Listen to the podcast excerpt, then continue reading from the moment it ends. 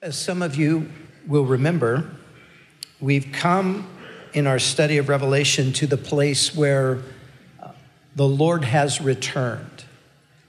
We saw the return of the King, and we saw that upon the return of Jesus, of course, there was the judgment against the forces that would gather against him, the, the beast and the false prophet who uh, led everyone astray. They've been judged, they've been cast into the lake of fire. Uh, the devil, who's the inspiration behind the whole thing, he's been bound and, and cast uh, into a prison for a thousand years. And now we come to the setting up of the kingdom, and that's what we want to talk about today. The history of the world has been, among other things, a demonstration of man's inability to govern himself and of one failed attempt after another to usher in an ideal society.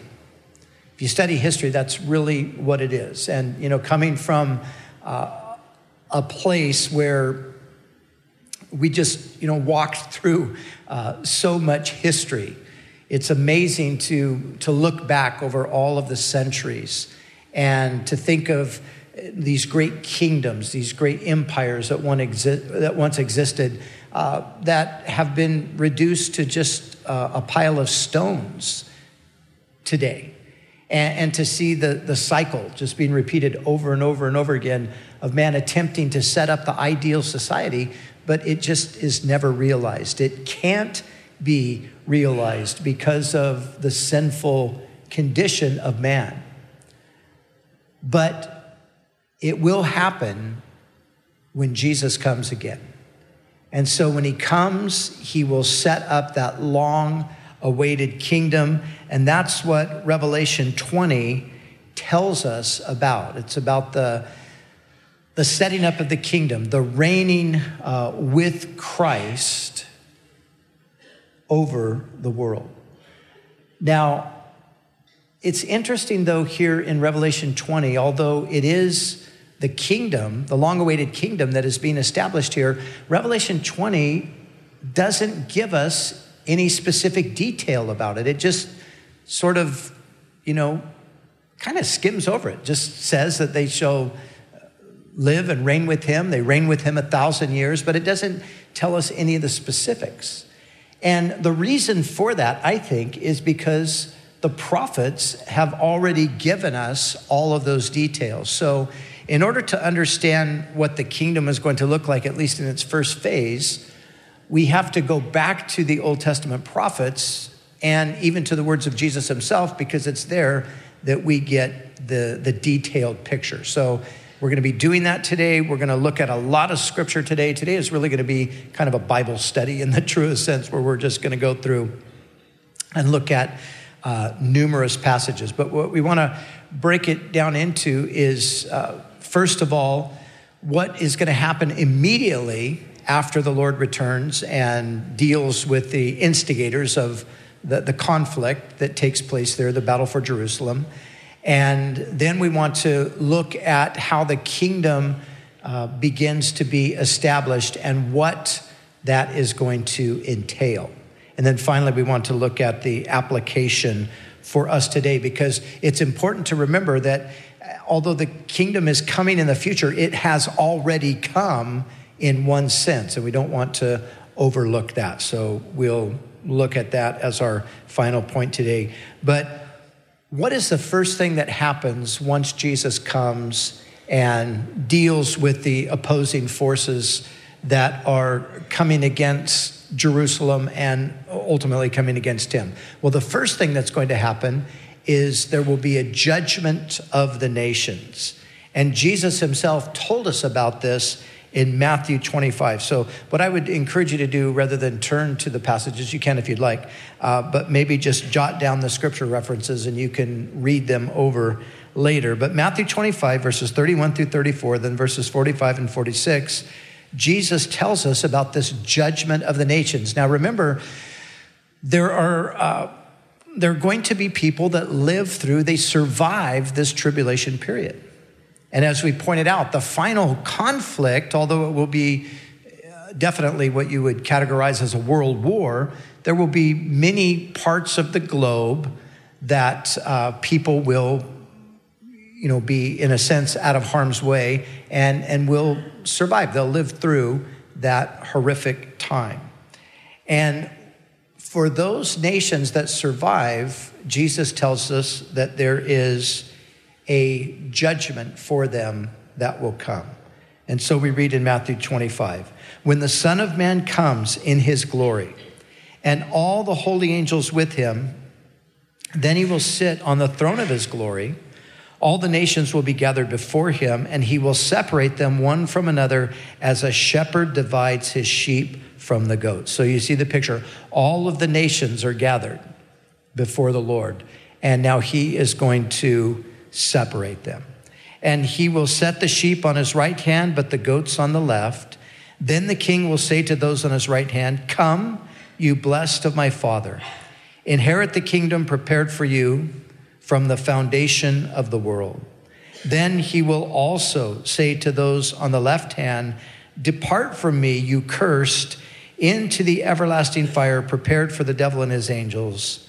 And these will go away into everlasting punishment, but the righteous into eternal life.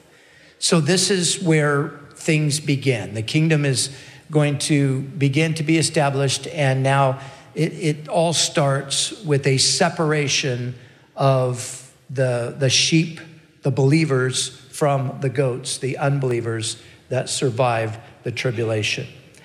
And now, from that point, we get into the specific details of what this reign is going to entail.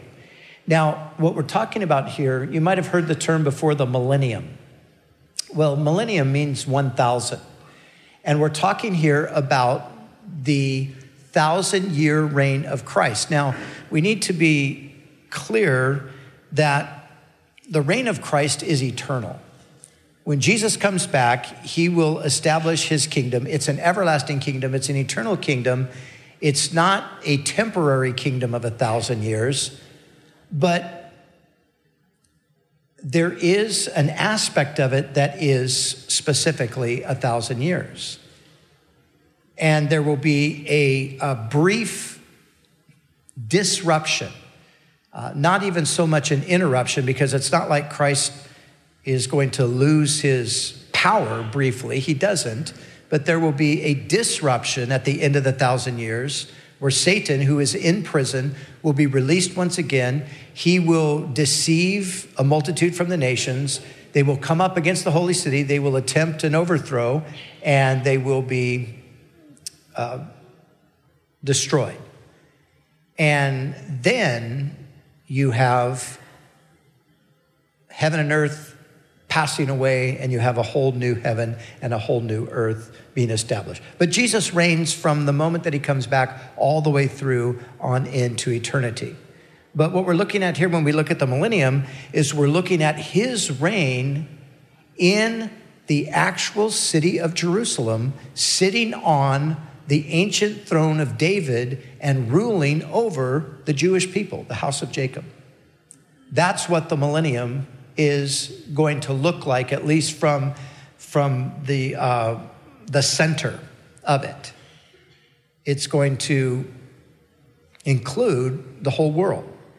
But uh, the base for the kingdom will be in the city of Jerusalem. And so, millennium, as I said, means a thousand. And in this 20th chapter, we're told six times that Jesus will reign, and we will reign with him for a thousand years.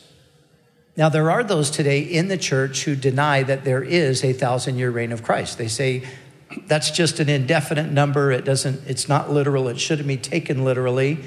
And they are known theologically as amillennial, amillennial, however you want to pronounce the A.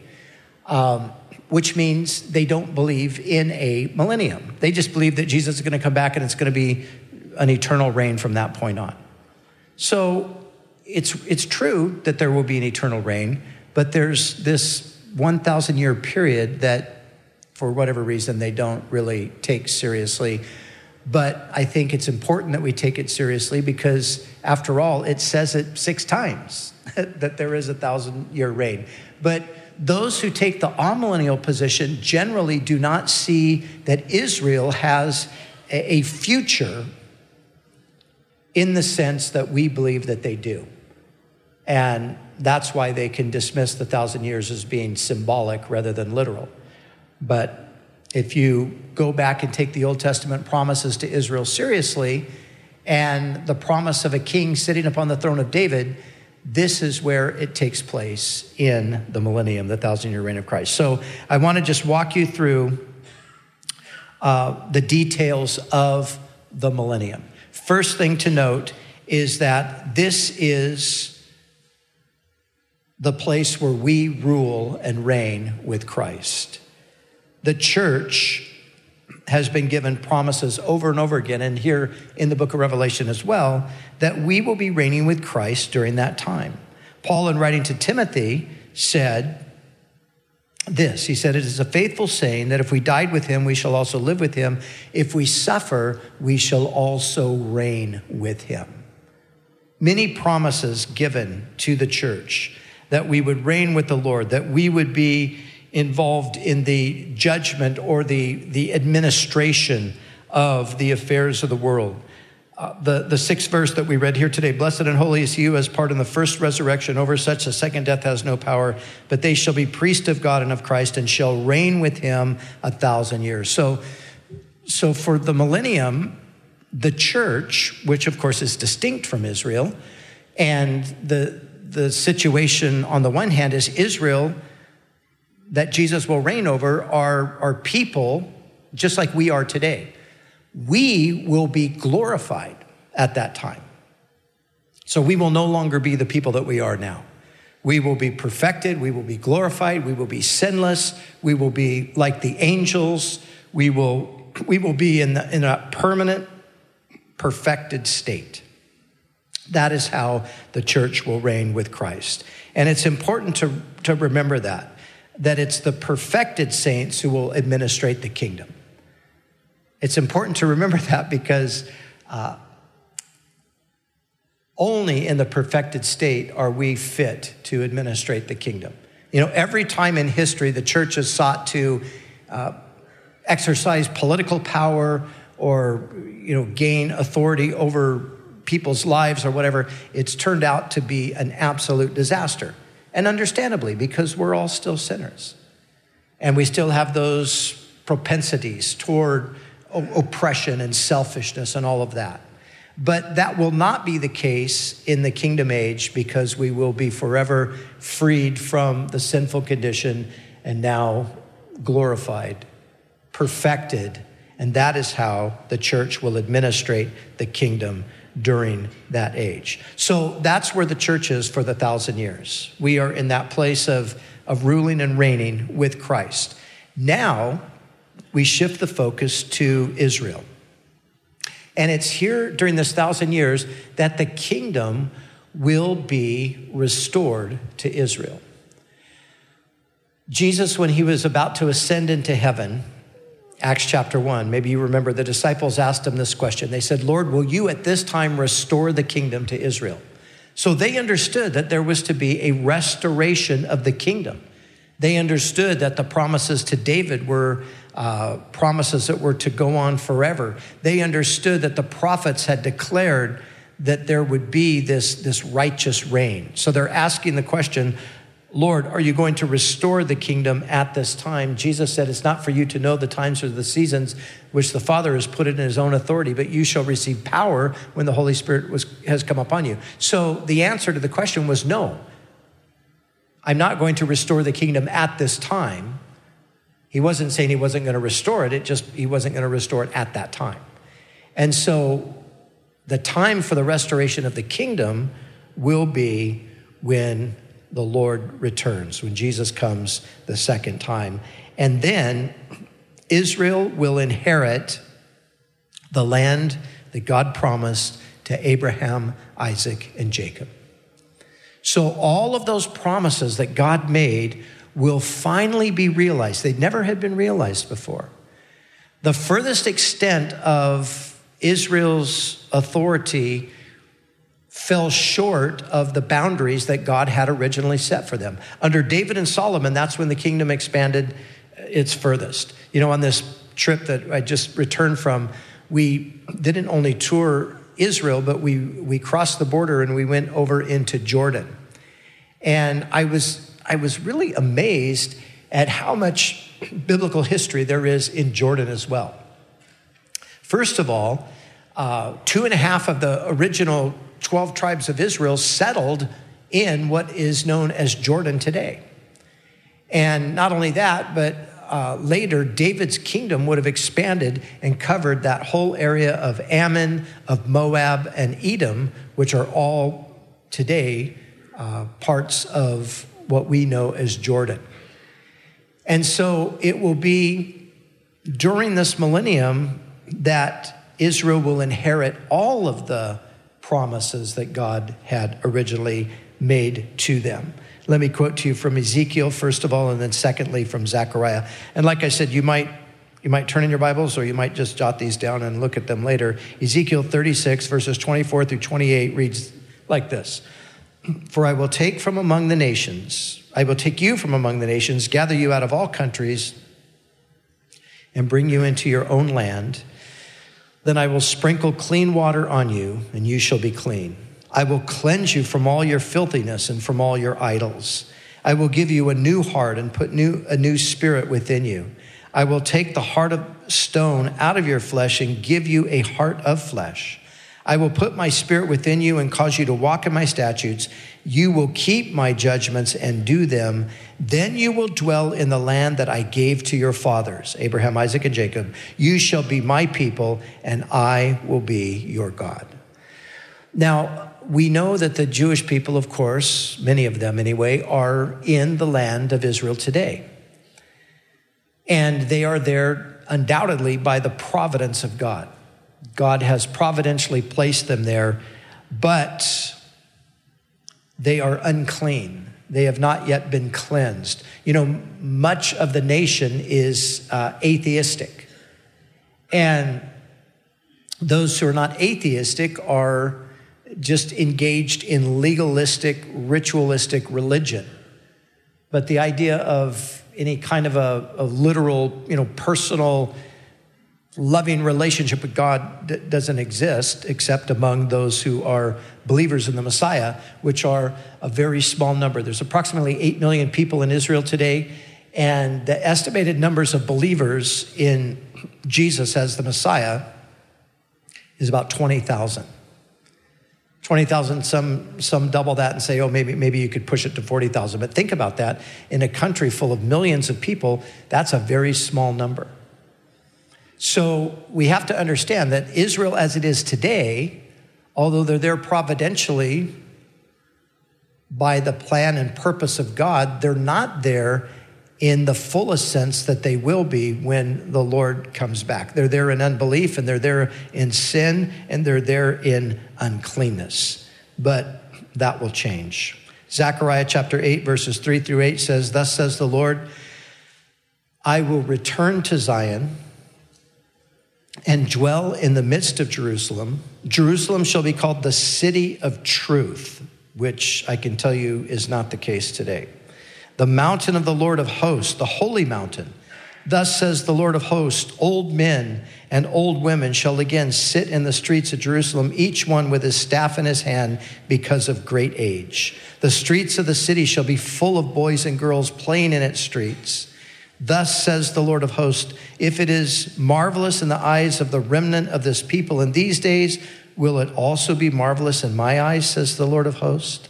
Thus says the Lord of hosts Behold, I will save my people from the land of the east and from the land of the west, and I will bring them back, and they shall dwell in the midst of Jerusalem. They shall be my people. I will be their God in truth and in righteousness. So, this is what it's going to look like when the Lord comes back.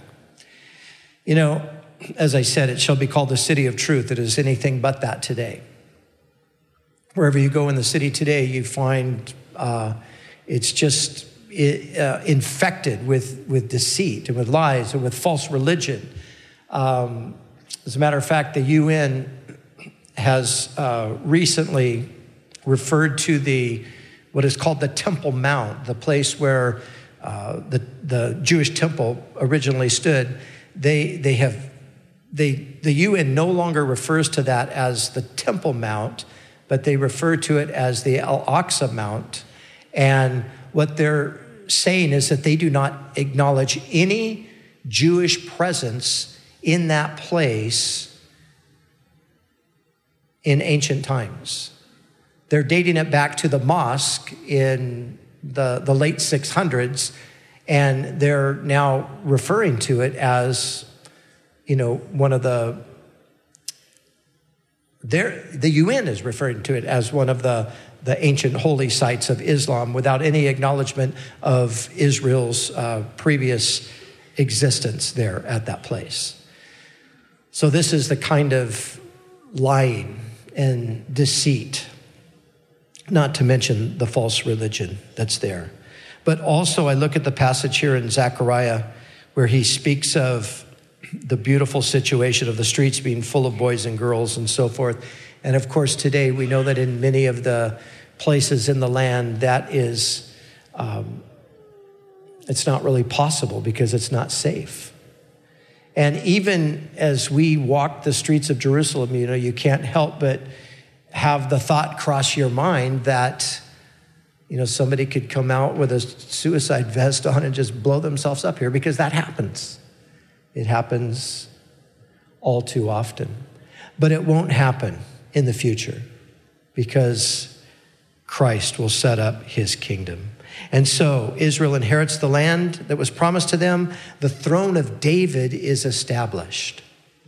You see God gave a promise to David that one of his descendants would sit upon the throne and would rule over the house of Jacob. And as a matter of fact, that promise was communicated to Mary by Gabriel in Luke chapter 2, that he would, uh, or Luke chapter 1, that he would sit upon the throne of David and rule over the house of Jacob forever. And that's exactly what's going to happen, as Isaiah predicted. For unto us a child is born, unto us a son is given. You're familiar with that passage, perhaps, Isaiah 9 6.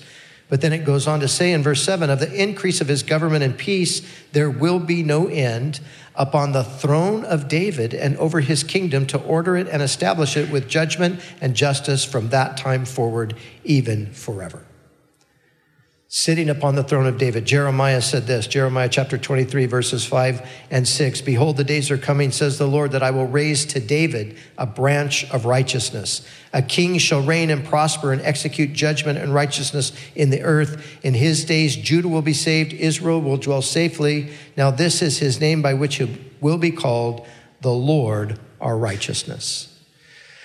So the promises Israel inherits the promises, the throne of David is established, and then Jerusalem becomes the capital of the world. It's so fascinating to think of that. Jerusalem will be the capital of the world in the future. Listen to what it says in the prophet Micah, chapter 4, verses 1 and 2. Now it shall come to pass in the latter days that the kingdom of the Lord's house shall be established on the top of the mountains and shall be exalted above the hills and peoples shall flow to it.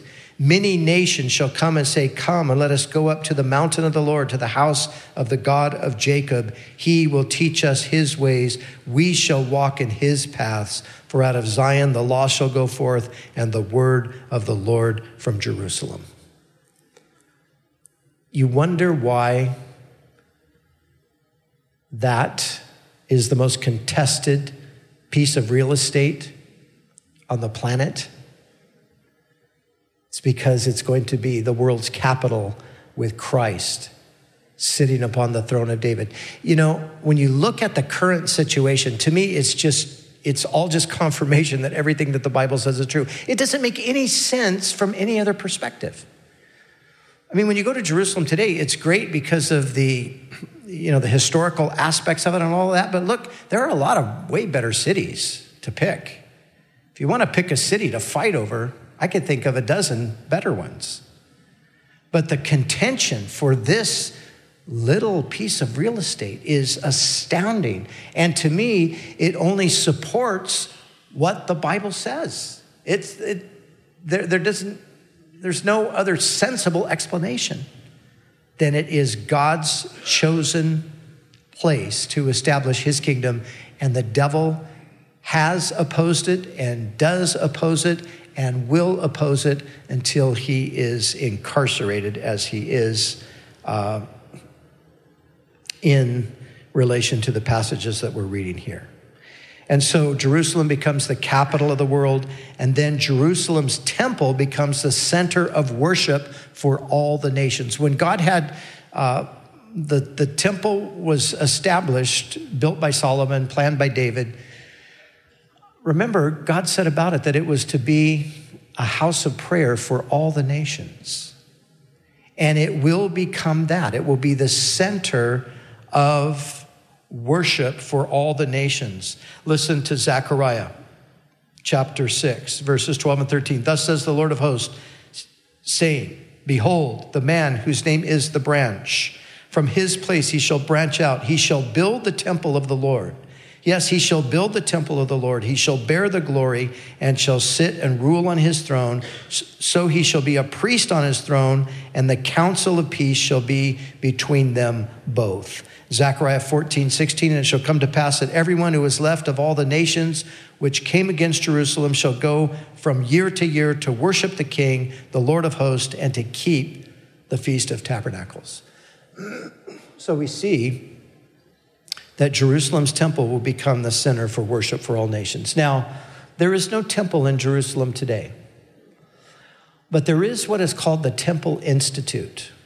And it's very interesting. There's a group of people in the land today who so strongly believe that the temple needs to be rebuilt that they have made preparation for when it is built for the whole worship ritual to be reinstated. They have gone back and done all of the research on what the furnishings of the temple look like, and they have made replicas of those. They have uh, made replicas of the priestly garment, the high priest clothing, and so forth. And in this place called the, the Temple Institute, you can go and they will show you all of the things that they've made in preparation. Then they will also show you the the uh, model of the temple that they plan to see built. We didn't go to the Temple Institute this year. Uh, we were there last year, though. And as we were sitting listening to the person give their, um, you know, give us, give us the details on what they're all about and what they're planning to do, and as they were talking about the temple, I noticed that they were, they were using as their basis for the construction of the new temple, they were using Herod's temple as the model, and they were using the rabbinical writings for all of the information on the details. And so I asked them the question I said, Now, why are you doing that since you have all of the information for Solomon's temple already laid out in the scriptures? And they said, Well, we prefer Herod's temple, and we think the rabbinical writers are more detailed, so we're using them. And I said, Okay, well, what about the Messiah? Because based on this passage that we just read in Zechariah, I said, uh, the scripture says Messiah is going to rebuild the temple. And this is literally what the person said to me. They said, You know, we don't know what the Messiah is doing. We don't know if he's coming, if he's not coming, but we're not going to sit around and wait for him. That's what they said. They said, We got to get this temple built. This temple is going to unite us. This temple is going to, you know, give us a legitimacy in the land. And, you know, if the Messiah comes along, sure, he can help. I mean, you know, we could use all the help we can get, but we're not, we're not that concerned about that. Uh, you know, needless to say, I was pretty astounded at the, the candid response there. But that's the mentality today. The Jews see the temple as a national rallying point and as a place where the nations can come and worship. It's interesting that more people than the Jews have that same idea about some kind of a future structure there in the land. The UN thinks in that same way. But you see, they're right in one sense because they talk about the third temple and this will be the third temple. But what we just read about here is not the third temple, it's the fourth temple. Because the third temple that has not yet been built, that will be built either by the, um, I don't think it'll be, built directly by the Antichrist, but it will be uh, built by his permission or perhaps by funding. That temple will be destroyed during the tribulation. That's the temple that they will resume the sacrifices in. And that's the temple that ultimately the false prophet will, will have the image of the beast placed there in that temple. That temple will be destroyed. But Jesus, according to Zechariah, the man whose name is the branch, that's a reference to the Lord, he shall build the temple and he shall bear the glory. So when the Lord comes back, he is going to build the temple. He's going to build the legitimate temple. So, Jerusalem's temple will be the center of worship for all nations. And then, fifthly, Israel will be chief among the nations. God had promised to the people of Israel if they obeyed him, they would be the head of the nations. If they rebelled against him, they would be the tail. They have been the tail. But God's promise to them is that they will once again be the head of the nations. But when we talk about that, we need to understand and be clear that we're not talking about Israel in its current situation. We're not talking about uh, the Israeli government as we know it today. I mean, obviously, they're corrupt human beings, just like every other government of every other nation, and there's all kinds of problems with that government and so forth. And today, when we talk about things like Israel becoming the chief uh, among the nations, we need to make sure that we're being clear that this is in the time when Jesus, the Messiah, is ruling over them, and they have all been brought under his authority and are acting in accordance with his ways and his will and purpose. But Israel will be the chief among the nations, according to Isaiah 49, 22 and 23. Thus says the Lord, Behold, I will lift up my hand in an oath to the nations and set up my standard for the peoples. They shall bring your sons in their arms and your daughters shall be carried on their shoulders. Kings shall be your foster fathers, and their queens your nursing mothers. They shall bow down to you with their faces to the earth and lick up the dust of your feet. Then you will know that I am the Lord, for they shall not be ashamed who wait for me. And then Zechariah 8:23 thus says the Lord of hosts in those days 10 men from every language of the nations will grasp the sleeve of a Jewish man saying let us go with you for we have heard that God is with you. So these are the promises that are yet to be realized. And this is what Jesus will do when he comes back. He will set up the Davidic kingdom, but it will also affect the entire planet, the environment, the social conditions. We know from uh, Isaiah chapter 11 that righteousness and equity and all of those things that we long for in society, those will be the norm for the kingdom. But there will be environmental, social transformation, Isaiah 11, 6 through 10, the wolf also shall dwell with the lamb, the leopard shall lie down with the young goat, the calf and the young lion, and the fatling together, and a little child shall lead them. The cow and the bear shall graze, their young ones shall lie down together, and the lion shall eat straw like the ox. The nursing child shall play by the viper's den, and the weaned child shall put his hand in the cobra's hole. They shall not destroy in all my holy mountain, for the earth is full of the knowledge of the Lord as the waters cover the sea. And in that day there shall be a root of Jesse, who shall stand as a banner to the people, for the Gentiles shall seek him, and his resting place shall be glorious. Isaiah 35, 5 through 7 The eyes of the blind shall be opened, the ears of the deaf shall be unstopped, the lame shall leap like a deer, and the tongue of the dumb sing, for water shall burst forth in the wilderness and streams in the desert.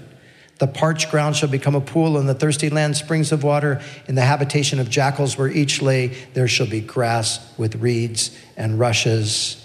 And then finally, from Isaiah 65, it says this No more shall an infant from there live but a few days, nor an old man who has not fulfilled his days, for the child shall die 100 years old. But the sinner, being 100 years old, shall be accursed. And they shall build houses and inhabit them. They shall plant vineyards and eat their fruit. They shall not build and another inhabit. They shall not plant and another eat. For as the days of a tree, so shall be the days of my people, and my elect shall long enjoy the work of their hands. They shall not labor in vain, nor bring forth children for trouble, for they shall be the descendants of the blessed of the Lord, and their offspring with them. The wolf and the lamb shall feed together, the lion shall eat straw like the ox, and dust shall be the serpent's food. They shall not hurt or destroy in all my holy mountain, says the Lord. This is the kingdom that's coming. This is the kingdom age. This is the millennium. And it is the perfect world. It's the world that man has dreamed of but never been able to attain. Jesus will establish this reign over the earth when he returns. And yet, astoundingly, there will be a disruption. After 1,000 years, the devil will be released from the prison and he will gather an innumerable army. You know, it is often said today that the problems with people have to do with their environment, has to do with the, their lack of education and all of these different things. But you're going to have people that lived in a perfect environment a perfect world, but still the rebellion will be there. We're going to talk in detail about that on Wednesday night. So there's a last revolt. Then after that, there's a final judgment. And then after that comes the eternal state. And that's what Revelation 21 and 22 are about. They give us a, a glimpse into the eternal state. And so we'll look in detail at those things.